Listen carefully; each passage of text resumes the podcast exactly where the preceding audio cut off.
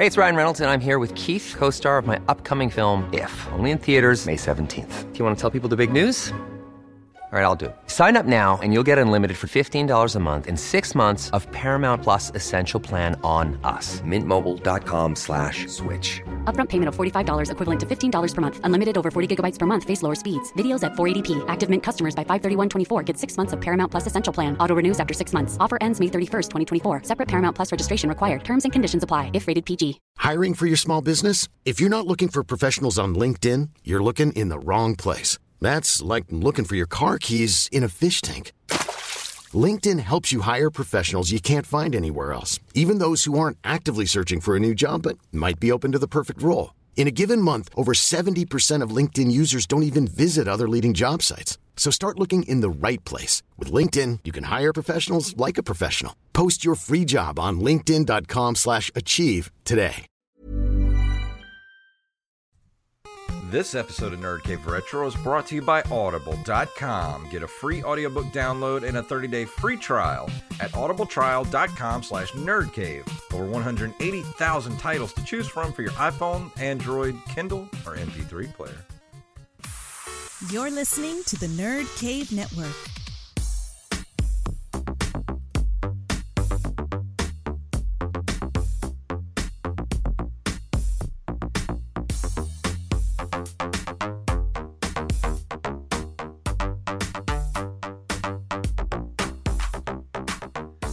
Greetings, programs, and welcome to the Nerd Cave Retro Show. My name is Jason Robbins. And I'm Derek Diamond. So, how was your trip, my friend?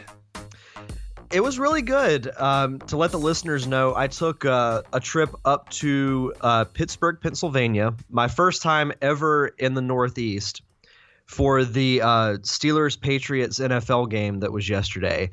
Uh, flew out um, Saturday morning. Actually, went through I think three separate airports. Wow. which was a, a, first for me. We went from Pensacola to Charlotte, North Carolina, to New York, and then to Pittsburgh. And it was funny when we landed in New York, like it's pretty far outside the city, but the city's so big you can see it like out all the windows. Yeah. And and I felt like um, I felt like Colonel Rhodey in uh, the first Iron Man when he sees the uh, you know the silver Iron Man suit and he says next time and Yeah. runs away. like I looked over at New York, I'm like next time. Yeah. But no, it was it was a lot of fun. You know, it, it's uh, very different than it is around here where where we live. Uh, it was sure. quite a bit colder. uh, plus, it it rained during most of the game, so that didn't really help. So it was already like 42 degrees, and then it rains and it's very cold.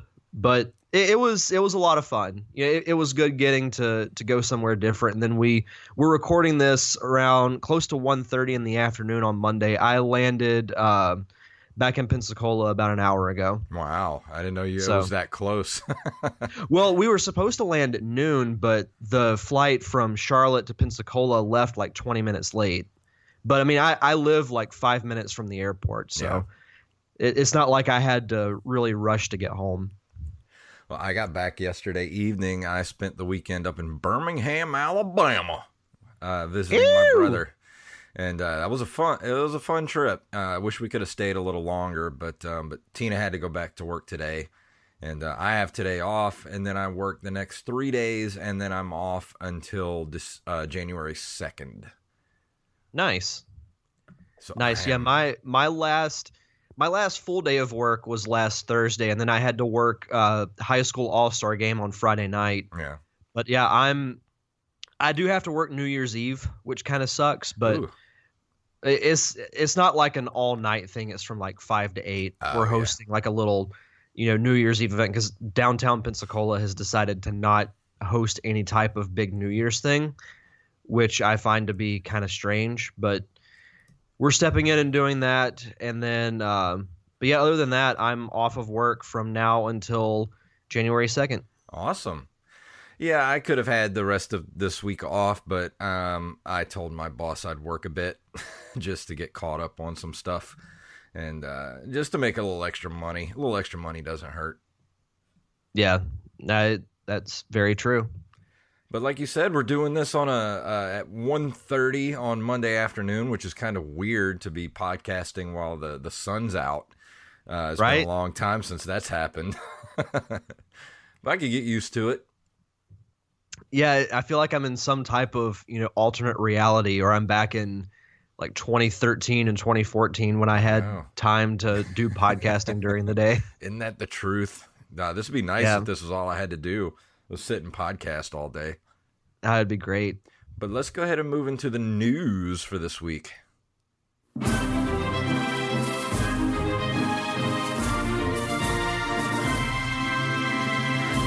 This is from NintendoLife.com. Hyperkin has created a prototype portable Nintendo 64 Mini, but it may not enter production before you get too excited. Uh, just this last week, Ramon Navos Moral, uh, who is the senior account manager at Hyperkin, uh, tweeted out a picture of this uh, device, and he said, uh, "This is his quote on the the tw- uh, the tweet." I took a picture of an N64 handheld prototype at the research and development par- department, not with the intentions of leaking it, but they shouldn't trust me though. I just want them to hurry up. Design is not final. I call it social media pressure. They said it's number 38 on their priority list. They don't know what they're missing. N64 is life though. It's either they trust me or I get fired. Good thing they forgot the NDA on this one. I guess they're really busy. Hashtag mind blown. Uh, and there's a couple of pictures here. Uh, there's a cartridge slot on the back. There's a little screen. Uh, it's kind of like a little screen on the top of an N64 controller. Uh, and it also says that uh, Nintendo Life has contacted Hyperkin for comment, and they have revealed that action has been taken against Navos Moral for distributing internal R&D projects online. Hyperkin has also confirmed that the device is indeed real, but like many of the devices it produces behind closed doors, it's just a prototype and may not enter production. I can't see this thing being very comfortable to play Not really. Because the N64 controller is not the most comfortable one anyway. So I, I don't know how like heavy the screen is that they've installed onto it, but I can't see like you know you have to prop your hand up on a table or something. Like you Yeah. can't just you know sit there on the couch and play it because I feel like the screen's going to weigh it down. And plus with the cartridge slot in the back, Yeah. I, I don't see it being very like user friendly. Yeah, I don't either. I, I just this would be cool to to see and play, but like you said, it just looks really uncomfortable, and uh, Yeah. you know, it doesn't look very. Um, I don't know. It's just not like ergonomically pleasing. No, it doesn't even, you know, no disrespect to those who are developing it, but it doesn't really look that great either. It's literally it's like they just slapped a screen on top of a controller. Yeah, it is. It is a little bit ugly, um, uh, and I hate to say that. I mean, it it's cool, but at the same time, it is just a prototype, and it's kind of just it just looks weird. So go over to NintendoLife.com/news, and uh, you'll be able to find uh, the link to this. Uh, this came out on Wednesday. Uh, this uh, article came out, so it's it still should be up on the front page. Yeah, definitely let us know uh, what you guys think of it. I'd love to. I love reading the comments on you know Twitter and Facebook about you know people's thoughts on the articles we read and the reviews we do as well. So Yeah, if you have Definitely- any, if anybody has any news articles they want us to cover, please just tweet them to us, and we'll uh, we'll stick them in the show. No, absolutely. Absolutely. Our next story comes from Engadget.com. The Ataribox delays pre orders due to development problems. Uh, pre orders for the Ataribox were scheduled to start on December 14th, but it appears that plan has hit a snag. Atari sent out an email today that said it's taking longer than expected to create the platform and ecosystem the Atari community deserves. The company wants to make sure its product lives up to expectations, so it's delaying the pre orders and until it can figure out whatever issues the Ataribox is facing. An updated launch plan is going to be announced in the next few weeks, and the Ataribox team will keep supporters in the loop about what's going on.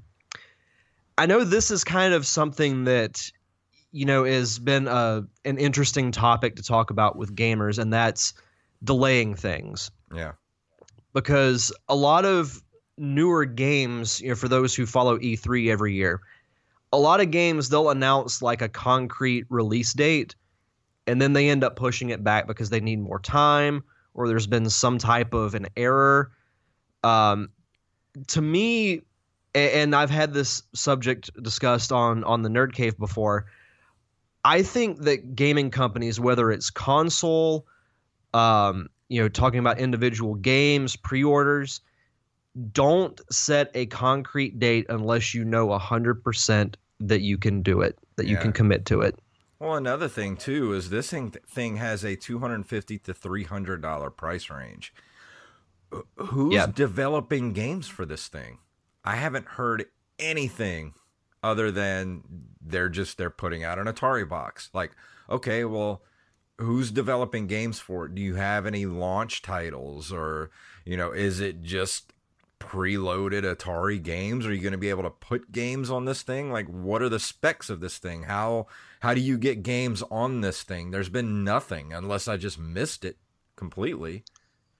I haven't seen anything about it either. So I, I'm right there with you. I mean, it looks cool, but there's no info out about this thing. I mean, why would anybody drop three hundred dollars on this thing and there's you know there's no games for it. There's like no launch titles for it or anything. That's just this weird to me. Uh, like this whole thing seems fishy. Yeah, it, it's kind of weird that they've been so vague on like real details other than, hey, we're doing an Atari. Yeah, because if they're gonna really try to compete in this market, you would have seen, you know, a a huge uh, like push as far as you know social media or any kind of media, like any kind of media push on this thing to get it out there to people know that hey, Atari's trying to make a comeback. There's been nothing, nothing, absolutely nothing. Yeah. No, they, they need to actually announce some type of details before they even like to me they should have done that way before they're like, "Oh, we're doing pre-orders" because you're kind of pre-ordering it based on its name alone. Yeah, exactly. And uh, I'm sorry, but Atari doesn't have doesn't carry the weight that it did, you know, 30 years ago, 35 years ago No. No, you're absolutely right. at all. But let's go ahead and move into this month in video game history. On December 12th of 1983, Nintendo publishes Donkey Kong Jr. Math for the Famicom. And if there's one thing kids love is doing math on, on their video games. Yeah, I completely forgot about this game. I, I've never played it, but I have heard of it. So I, I thought this was just kind of funny to throw in there that you know there there were some educational games that Nintendo did. The, the one I remember playing, uh, did you ever play Mario is Missing? That's the that's actually what just popped into my head. I was going to ask Yeah. you about that. That's really the only one I really remember. And I actually like that game more than the reviews, like you know, because the reviews are pretty poor. But I actually didn't dislike that game because I thought it was kind of cool going around and recovering all the different landmarks and everything around different countries. And you know, you look at the map and it's it's the world map made in Mario World style, which I thought was really cool. So, you know, even Nintendo can't escape trying to to use education in their gaming. No, we don't want that. We don't want it. We'll save that for school. Yeah. Uh, December of 1984, Capcom releases 1942. I still love that game. Still one of the best scrolling shooters ever made. I think that was probably one of the first I'd say probably 5 or 6 games that I ever played for the uh, regular Nintendo when I was a kid before I actually got the Nintendo. I want to say we talked about this last week, didn't we? We did. It was for some We some briefly touched on it. Yeah, there was another game that was kind of the the very first scrolling shooter that inspired ni- games like 1942, but I don't remember which game it was. Yeah, I can't remember either, but you know, this is a game that I'd love to play at some point, but I've Oh, just never great. never gotten to. Uh, and also on December 17th of 1984, Nintendo releases Ice Climber and Balloon Fight for the Famicom slash NES. Uh, I never played Ice Climber, but Balloon Fight is still a really fun game to play. Uh, and I, if I'm not mistaken, it's on the NES Classic, isn't it? It is. which I'm going to still try to pick one up if I can find one. I keep getting all these tweets and notifications that Target or Walmart has uh, uh, Nintendo uh, classics and SNES classics. I'm like, eh, I don't have any money right now because I'm buying presents for other people. That's always how it works out. Yeah. But no, uh, Balloon Fight is one of those games that it's so simple, but it's kind of addictive. Yeah. In its own way, and I, I've personally never played Ice Climber. My real memory of Ice Climbers are using them in the Super Smash Brothers games, which are actually pretty good characters. Oh yeah. Uh, let's see. December 19th, 1986, Nintendo releases Kid Icarus. Ah, Kid Icarus. Uh, I always wanted Kid Icarus, but I never got around to actually buying it. I it was always one of those games I borrowed from friends, and I remember Kid Icarus being just ridiculously hard. And if I'm not mistaken, it's still notorious for how hard it was. Yeah, I've heard stories about that as well, and this is a, another game that I haven't played either. Um, but I've played as Pit on Super Smash Brothers, and he's he's again another decent character. He's one of those characters that some of his attacks are so annoying that they piss off your opponents. Yeah. so, you know, more more motivation to use them. Uh, and also on December 17th of 1987, Capcom releases the first Mega Man game in the long-standing series for the NES slash Famicom. Uh, like we've talked about this on numerous occasions, the first Mega Man game wasn't really that great, and it was a little too hard, but it laid the foundation for what was to come. Mega Man 2 is still considered one of the best games you can get for the NES. And we this was another thing that we touched on uh, last week that they're doing, you know, Mega Man 11, but they probably should have done it this year because it's the what the 30 year anniversary. Yep. Actually, I just got something, uh, a notification from something the other day uh, saying that um, I think it was today or yesterday was the actual 30th anniversary of Mega Man being released. Was Mhm. is today Yeah, it was yesterday. 17th? Okay, yeah, today's the 18th. Um, but yeah, uh, Mega Man was kind of a flop at the time for Capcom, and they had no plans to do a part two. But it did well enough, and that the uh, the the the programmers loved the game so much that they were allowed to work on part two, but they had to do it in their off time. So Mega Man 2 was actually a labor a labor of love for the mm-hmm. developers of the game, and that's kind of why it was so good. to tell you the the only real memory I have of Mega Man because I, I never played the games growing up, but I collected the. I think I've told this a little bit of this story on the podcast, but I used to collect the Sonic the Hedgehog comic book. That still, I don't think it's running anymore, or it might be about to end. But um, I started collecting those books when I was like five or six years old, and a few years ago they did a Sonic and Mega Man crossover where it was Robotnik teaming up with Dr. Wily to fight Mega Man and Sonic. So you had like all their characters cross over and it was actually a really well done story. So that that's really like the the main memory that I have of Mega Man. That's cool. It's it's an interesting series. It was like a Yeah. Uh, because Mega Man had his own book as well. I can't remember if it if he still does, but it crossed over, you know, both books. So you had to get issue whatever of Sonic, and then to continue the story, you had to get Hmm. issue whatever of Mega Man. That's cool. And rounding out this month in video game history, on December 3rd, 1996, LucasArts and Nintendo releases Star Wars Shadows of the Empire for the N64. One of my favorite all-time N64 games. Yeah, I love that game so much, and it angers me that Shadows of the Empire ha- is considered not canon at this point. And it's weird because, you know, I was watching A New Hope last week, and in the special edition, when they do the shot where they're panning out and you see all of Yeah. Mos Eisley, you see Dash Rendar's ship Yeah, leave. Mos Eisley. it's so weird because you know in the 90s from you got to remember kids back in the the late 80s early 90s from 1983 to 1989 we had no Star Wars no Star Wars movies no Star Wars TV shows nothing all we had was books uh, and comic books. That the the extended universe. That's all we had. And then you know in 1996, the Star Wars Shadows of the Empire was released for uh, the N64, and it took place between Empire Strikes Back and Return of the Jedi. It was considered canon. Um, and it kind of continues the story of um, you know what happened to Boba Fett as he tries to get um, Han, Han, Solo uh, encased in carbonite to uh, um, to Jabba the Hutt, and you know Luke and Leia trying to to track him down.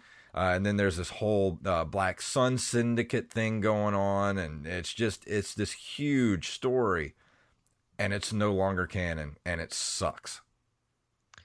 Yeah, the book is still my all-time favorite extended universe book because they did the actual novel, they did a graphic novel uh, that initially ran as like a a comic miniseries, and then they yeah. combined it into one book. They had the video game. It, it's to me, it's still like the best extended universe story of all time because it it takes place like within that precious little time period, and it fills the gaps so nicely. Yeah but of course it's it's not canon. I think we should start a petition online that we actually bring Shadows of the Empire back into canon. It, have you seen the like the memes of Sebastian? I think his name's Sebastian Stan, who played uh, Winter Soldier. How he looks like a young Mark Hamill. Yeah, I've seen that. if they were to ever do like a like a live action Shadows of the Empire, I'd be okay with him playing Luke. I would too. I, I think that should that that should happen. If, if if I was in charge of stuff, that would happen because you could turn Shadows of the Empire into another trilogy because there's so much going on in that storyline. Oh yeah, you develop so many characters. Like you, it's still my favorite incarnation of Boba Fett. Yeah, because you actually get to see Boba Fett do what people think makes him so cool. Because in the movies, he's a, he doesn't do anything. Yeah. Well, you got the whole Boba Fett storyline. You've got Luke and Leia um, with Chewbacca um, kind of getting in with smugglers, and you've got uh, Dash, the whole Dash Rendar storyline. You've got the, the the Black Sun storyline. You could do three movies on that easy. Hey, it's Ryan Reynolds, and I'm here with Keith, co-star of my upcoming film. If only in theaters May 17th. Do you want to tell people the big news? All right, I'll do it. Sign up now and you'll get unlimited for $15 a month and six months of Paramount Plus Essential Plan on us. Mintmobile.com slash switch. Upfront payment of $45 equivalent to $15 per month. Unlimited over 40 gigabytes per month. Face lower speeds. Videos at 480p. Active Mint customers by 531.24 get six months of Paramount Plus Essential Plan. Auto renews after six months. Offer ends May 31st, 2024. Separate Paramount Plus registration required. Terms and conditions apply if rated PG. Hiring for your small business? If you're not looking for professionals on LinkedIn, you're looking in the wrong place. That's like looking for your car keys in a fish tank. LinkedIn helps you hire professionals you can't find anywhere else, even those who aren't actively searching for a new job but might be open to the perfect role. In a given month, over 70% of LinkedIn users don't even visit other leading job sites. So start looking in the right place. With LinkedIn, you can hire professionals like a professional. Post your free job on linkedin.com slash achieve today. Oh, for sure. And I, I love the, the plot line with uh, Prince Xizor trying to take over uh, as the Emperor's like new second in command. Yeah. And trying to underhand Vader. Like that that whole storyline was really good because you you kind of see Vader's insecurity a little bit. Yeah. Uh, I could, I literally could sit and talk about this for hours. So we better, we better move on if we want to. Yeah, we probably our, should. Yeah. Um. But go ahead and let's let's go ahead and let you tell everybody about books right now. So, for you, the listeners of the Nerd Cave Retro podcast, Audible is offering a free audiobook download with a free 30 day trial to give you the opportunity to check out their service. We are in Star Wars season, as I like to call it. Nice segue from Shadows of the Empire. You can actually find Shadows of the Empire on Audible. Yeah, I, I was going to say it's right here. Uh, it's um, by Steve, written by Steve Perry, narrated by Anthony Heald. Uh, it's three hours and five minutes long. So that's going to be my recommendation for this week: is Star Wars: Shadows of the Empire. Solid, solid book. Probably still my favorite Star Wars book of all time. You can't go wrong with it.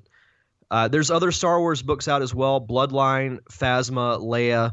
Uh, if you want to read up some stuff to lead into The Last Jedi, if you haven't seen it yet. Uh, but they have other genres as well. They have mystery, sci fi, romance, fiction, nonfiction. Uh, if you like gaming books, they have books from Halo, Gears of War, Mass Effect. Any kind of book you want, Audible has. And to do that, go to audibletrial.com slash nerdcave. Again, that's audibletrial.com slash nerdcave for your free audiobook download and 30-day free trial. And this week we're talking about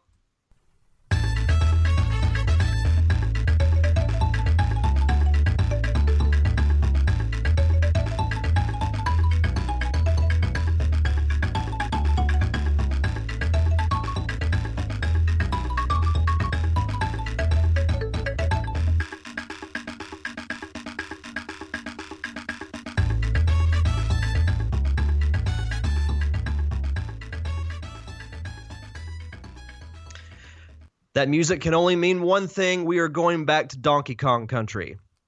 This week, I will be reviewing Donkey Kong Country 3 Dixie Kong's Double Trouble, which is an adventure platform video game developed by Rare and published by Nintendo for the Super Nintendo Entertainment System.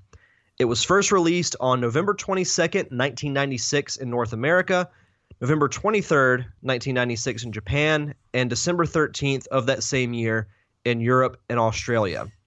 So this is rounding out the Donkey Kong Country trilogy. Now I reviewed games one and two, which I really really like, um, kind of early on in this show in its uh, in its incarnation. Uh, but I haven't played the third one in a long time, and I remember not having the greatest of memories with it.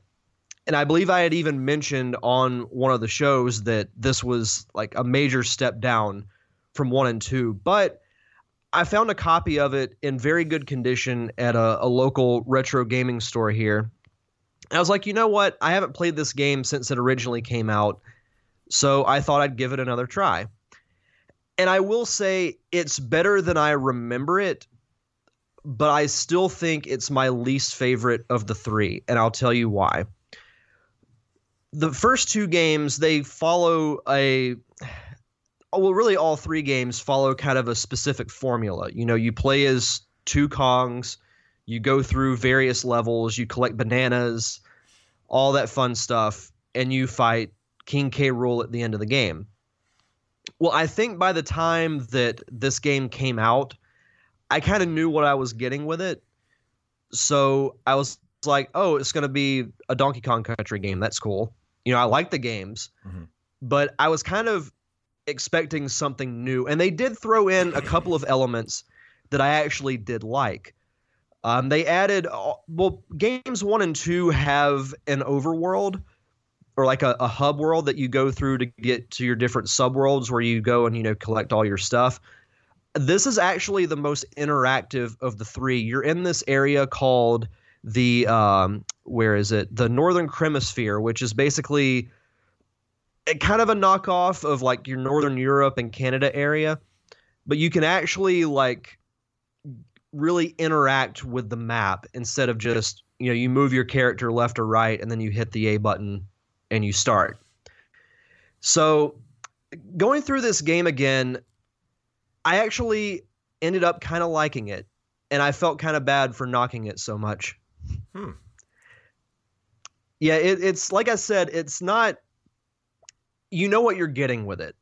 So, and uh, it, I mean, is your real problem with it is that it's just there's really nothing new or innovative about it. About it, it's just kind of more of the same as far as the gameplay.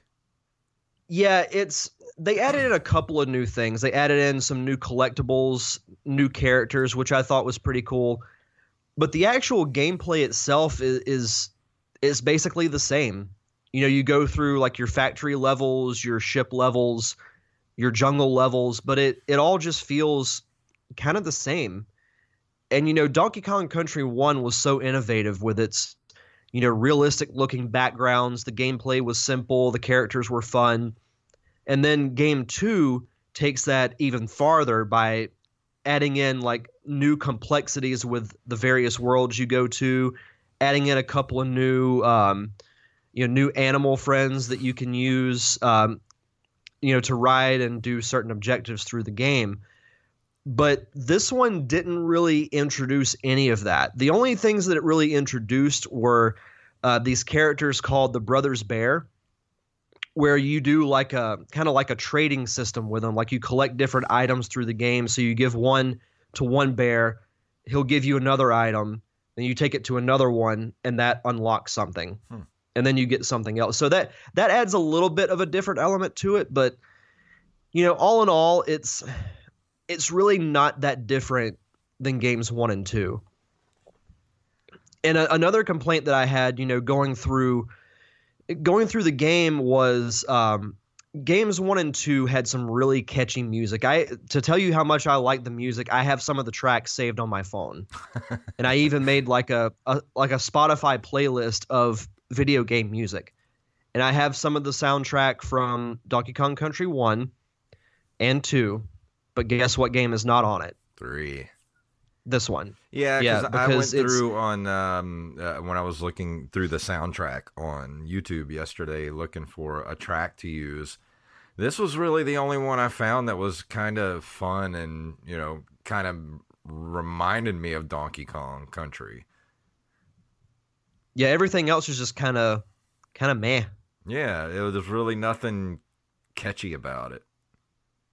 Yeah, it was kind of. Uh, I I don't want to say that Rare was just kind of phoning it in on this one, because I I love Rare so much, but this one I felt like maybe they were just kind of. You know, they were told they needed to make a third game. Yeah. Because and, the first two did so well, and this was kind of like, well, this this is about all we can do. Yeah, and maybe they were under some kind of deadline and they just they just needed to have the third game out by Christmas time. Yeah. Now I will say the game is still it looks still very good. It looks, you know, just like games 1 and 2. So I have zero complaints about the graphics cuz I love that style and I think it fits the Donkey Kong Country genre. But to tell everybody a little bit about the story, the plot revolves around Dixie Kong and her cousin Kiddy Kong in their attempts to rescue the kidnapped Donkey Kong and Diddy Kong from series antagonist King K. Rool. The game is set in the Northern Kremisphere a fictionalized version of Northern Europe and Canada. Dixie Kong's Double Trouble utilizes the same silicon graphics technology from its predecessors, which featured the use of pre rendered 3D imagery. The game received positive reviews upon release. Critics praised the visual and various aspects of gameplay. However, most were divided over the game's soundtrack, which uh, I didn't even read that line until just now. So even, you know, even critics and others were like, yeah, you know, the, the music in the first two games is just so catchy. Yeah. Well, music but can this, really but make this or break a game, you know? It really can. Mm-hmm. I mean, even like some of the the lower tier Sonic games, I love the music from those games. And I can still kind of get into that because of the music. Yeah. Well, you know, I'm not saying then, that music is the most important thing about Oh, go ahead. Well, you know, back then games were so heavily reliant on music as well. It's not like, you know, it's not like games today where you can go through an entire game. Like, you know, I, have played, you know, some, a lot of Call of Duty games, but I don't really remember any music in them. You know, there's nothing special about those kind of games. Like the last game that I can remember that had memorable music was Halo the Halo series.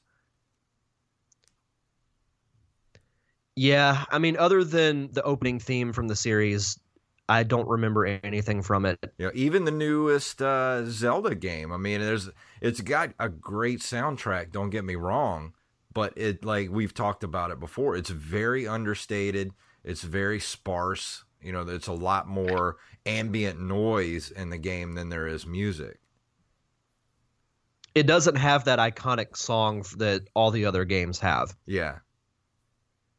But back then, you know, the, these platformers and, and video games, like all video games back then, they were so reliant on the music because, you know, there wasn't, um, you know, voice acting and, and cutscenes and all that kind of stuff. Like you go through the level and there's music, and most of the time you're going to go through these levels – you know, dozens, if not hundreds of times playing these games that, you know, you have to have that good, iconic, catchy music to really, you know, like uh, assault all of your senses at the same time. And, and that's why we have a lot of nostalgia for all these old games because the music was so great. Like all the Super Mario games and, you know, Metroid and hell, Mega Man, like all those games had just great music. Ninja Gaiden still to this day is like, I think the Ninja Gaiden is probably the best video game soundtrack ever made. Yeah, I I agree with you. You know, so many classic games have such great music, but you don't really think of that in in modern games. I mean, we mentioned Call of Duty and Halo. You know, you you don't really think of any type of iconic sound from from any of those, and you and you can see with this game, you know, if you take that musical aspect out of it, it it can really hurt. Yeah. Now, what's in now what's interesting in reading the reviews to this it actually got generally positive reviews. You know, GamePro gave it uh, three out of five stars. GameSpot seven point eight out of ten. IGN they gave the SNES version an eight point five and the Game Boy Advance version a seven point five. And Nintendo Life gave it a nine out of ten. Wow.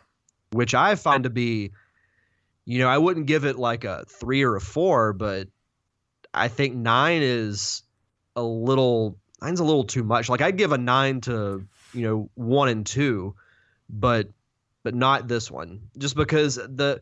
I mean, introducing like the trading system with the you know with the Bear Brothers was pretty cool, but to me it didn't really do enough to make it feel like a new experience. So, so I I will I will say that I didn't dislike it as much as I originally talked about early on in the show but I still stand by my statement that I think it's the worst of the three. So, what do you think they could have done to make it a better game?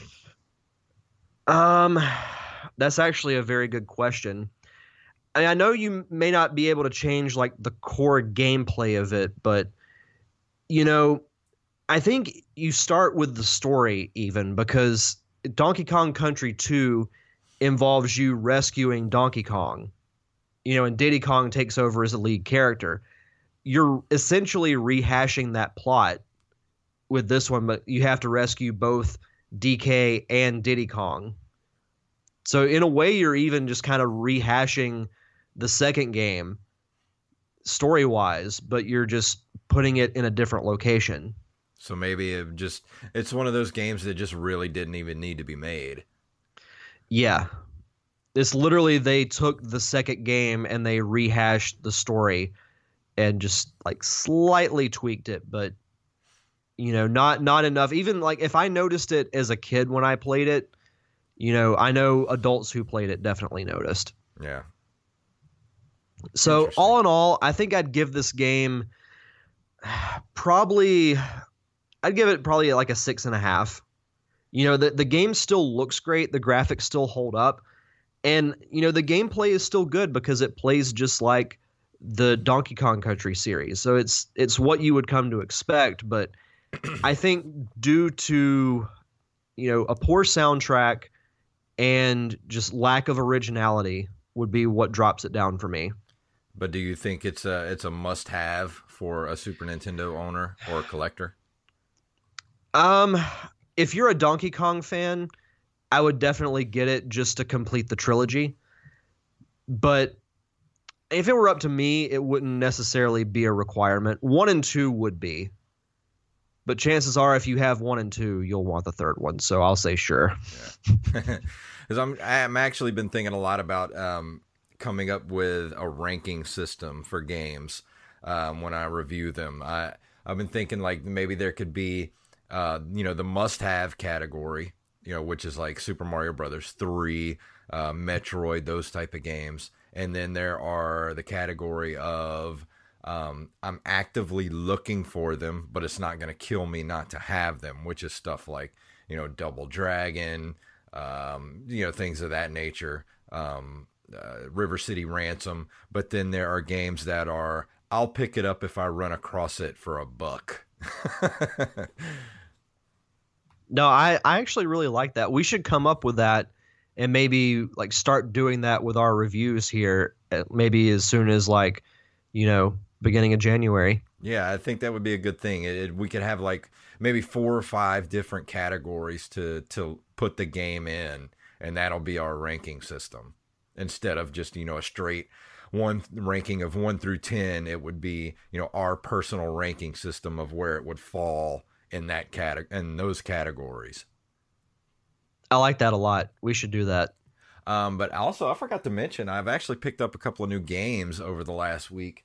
Uh, my brother um, actually put a couple pictures up on the Nerd Cave Retro uh, Instagram at Nerd Cave Retro. Uh, I got uh, Blaster Master for the NES, which I played a little bit of, and I forgot how damn hard that game is, but it's really good. Uh, that falls into the must-have category for any uh, Nintendo owner. Um, I picked up a copy of Ikari Warriors at the flea market last weekend, and my brother got for me for Christmas which I wasn't even expecting. He just picked, got me a copy of it. Super Mario All Stars for the Super Nintendo. That's so awesome. Ah, I Oh, love so that good. game. I think I may review it next week, unless you want to review it. Or actually, we could do a dual review. Let's do that. Let's. Do, we haven't done a dual review yet. Yeah, that'll be our So we should do that. Our Christmas episode, the dual review. Our All Star Christmas episode. All Star Christmas. You dude, you this, this writes itself. Uh, it's like we've done this before. Yeah, it is. But I, I've been playing the hell out of it. I couldn't stop. I actually got to bed way too late last night because I was playing Super Mario All Stars. It's it's such a fun game. You know, is going back and revisiting uh, all the old games. That I'll I'll save it for next week. Okay, yeah, let's do that. so, uh, anything else you want to talk about before we leave this week? Yes, uh, this upcoming Saturday, December 23rd at 3:15 Central Time, I will be doing a special Facebook Live episode of the Derek Diamond Experience, showcasing the London Arts Acting Studio, which is run by Mr. Jeremy London. So Jeremy, along with several other uh, local filmmakers, actors, um, will all be on just a s- huge panel uh, talking about the local film scene that we have here. I think it's going to run. It's going to run probably close to two hours. So, you know, come back, come on by uh, around three fifteen. Make some popcorn. Just if you want to ask questions, definitely do that too. Just go to facebook.com slash D Diamond Podcast. I'll post the the video there when I go live. And like I said, that'll be at 3:15 p.m. Central Time this Saturday, December 23rd. Fantastic. And I think we're actually going to be uh, this week, we'll be back on our normal schedule and we'll do our live episode on Sunday night at 7.30 at um, twitch.tv slash jfunktastic, J-A-Y Funktastic. Yeah. And uh, as far as the pop culture palette, uh, we've gone bi-weekly, so uh, we're still the last episode is up where we talked with Michael Boucher, the bass player from Fall as Well, my old band, and we talked about our time in the music industry, which was a really good and really fun show. So go over there and check that out at PCP Show. And I think that's going to do it for us this week. Let me go ahead and start our music here. Um, is it going to start? Please play. There we go. That, thank you. All right. So if you would like to email us, you can email us at nerdcaveretro at gmail.com.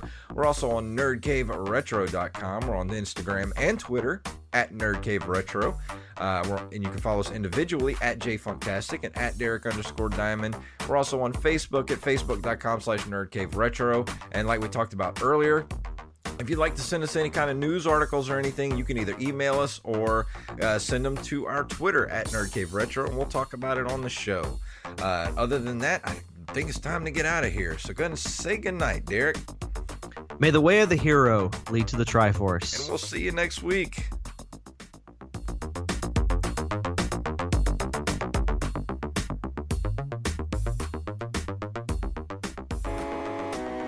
Been listening to a Nerd Cave Network production.